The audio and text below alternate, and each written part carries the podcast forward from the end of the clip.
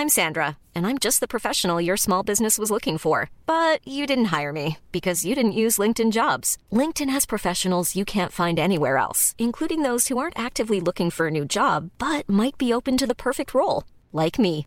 In a given month, over 70% of LinkedIn users don't visit other leading job sites. So if you're not looking on LinkedIn, you'll miss out on great candidates like Sandra. Start hiring professionals like a professional. Post your free job on linkedin.com/people today.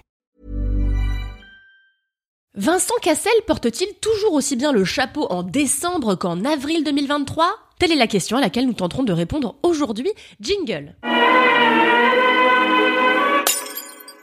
Il y a peu de choses dont je suis certaine dans la vie, mais l'une d'entre elles est sans aucun doute qu'Eva Green est l'une de nos meilleures actrices. La preuve, il lui suffit que de quelques scènes pour éclipser tous ses compères masculins, comme le démontre le nouveau volet des Trois Mousquetaires, sorti la semaine dernière. Ce film est bien sûr la suite directe du premier volet sorti en avril, qui s'était offert un très beau succès public et un relativement beau succès critique. Chose promise, chose due, quelques mois plus tard, Martin Bourboulon revient donc avec les Trois Mousquetaires Milady, un opus censé être centré sur le personnage de Milady de Winter, sur lequel vous aurez droit à moult révélations, plus ou moins ébouriffantes, plus ou moins étonnantes. Après quelques jours d'hésitation, j'ai fini par céder aux sirènes de la super production française, et bah écoutez, j'ai foncé voir la nouvelle dynamite de Pâté.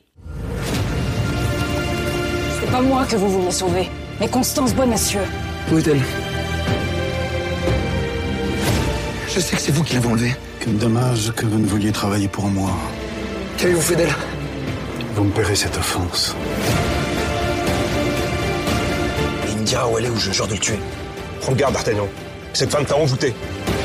Nous sommes des tueurs, D'Artagnan, que cela vous plaise ou non. Alors, avant toute chose, rapide explication. Les Trois Mousquetaires Milady est la suite des Trois Mousquetaires d'Artagnan et fait partie du diptyque de films de Martin Bourboulon qui adapte le plus célèbre roman d'Alexandre Dumas, le premier d'une trilogie de livres ensuite constituée de 20 ans après et Le Vicomte de Bragelonne. Une adaptation sur laquelle bien des réalisateurs avant Bourboulon s'étaient cassés les dents, hein, on se rappelle tous avec quelques lames dans le cœur de L'homme au masque de fer, entre autres bonbons enrobés de souffrance qui ont dû faire se retourner le pauvre Dumas dans sa tombe. Le premier volet des aventures de D'Artagnan, Porthos, Athos et Aramis était plutôt réjouissant et très très très divertissant grâce aux gros sous, aux grands acteurs et à l'ambition qui se cachait derrière le projet, projet qui renouait avec l'amour historique de la France pour les films de KPDP. Le second volet était d'autant plus attendu qu'étant donné son titre, il promettait de se concentrer sur le mystérieux personnage de Milady de Winter. Et si l'ouverture du film tient sa promesse avec une Eva Green au centre des enjeux des mousquetaires,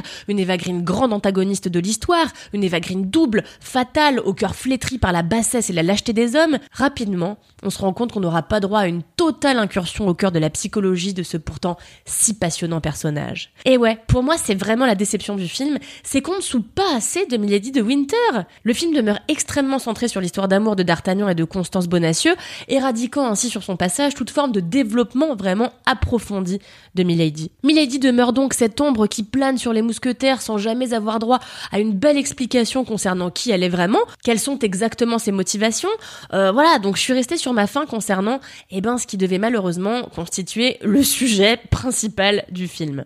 Il y a toutefois une scène que j'ai trouvée vraiment belle. Euh, comment vous la raconter sans trop vous la spoiler euh, bah, Je dirais qu'elle intervient vers la fin du film, voilà déjà, et qu'on y voit les personnages de Milady et de Constance dans un moment d'intimité très rare. On voit Milady se confier un peu, être défaite, sans ses atours de femme fatale. Une Milady à cet instant dont on croit qu'on va la découvrir vraiment en profondeur. Et puis bah finalement ça n'arrive jamais.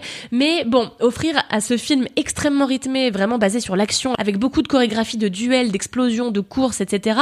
Offrir à ce film un moment de respiration, un moment d'intimité était franchement très bienvenu. Donc chapeau pour cette jolie scène et pour la performance globale d'Eva Green qui aurait mérité d'être encore amplifiée par davantage de présence à l'écran. Pour le reste, on peut aisément dire que le film est plastiquement ambitieux, avec ses effets spéciaux grandiloquents et autres plans séquences auxquels nous avait déjà habitué le réalisateur via son premier volet. Il n'en demeure pas moins que l'histoire originale perd un peu de sa substance à cause du format. L'idée du diptyque, et pourquoi pas du triptyque même, si j'en crois à la fin du film, n'est pas déplaisante, mais je me demande si une série, euh, pour la télévision, n'aurait pas été le format idéal pour traiter correctement la majestuosité et la grandeur et la pluralité des enjeux d'Alexandre Dumas. On aurait eu le temps de développer chacun des personnages, ce qui aurait renforcé notre empathie pour les mousquetaires et les aurait sans doute rendus un peu plus convaincants. Parce que là, à part D'Artagnan, les autres font figure, eh bah, de figurants, là pour nourrir quelques répliques cinglantes et pour nourrir l'humour du projet, qui est très bienvenu d'ailleurs, mais rien n'est vraiment creusé en termes de psychologie et d'enjeux personnels,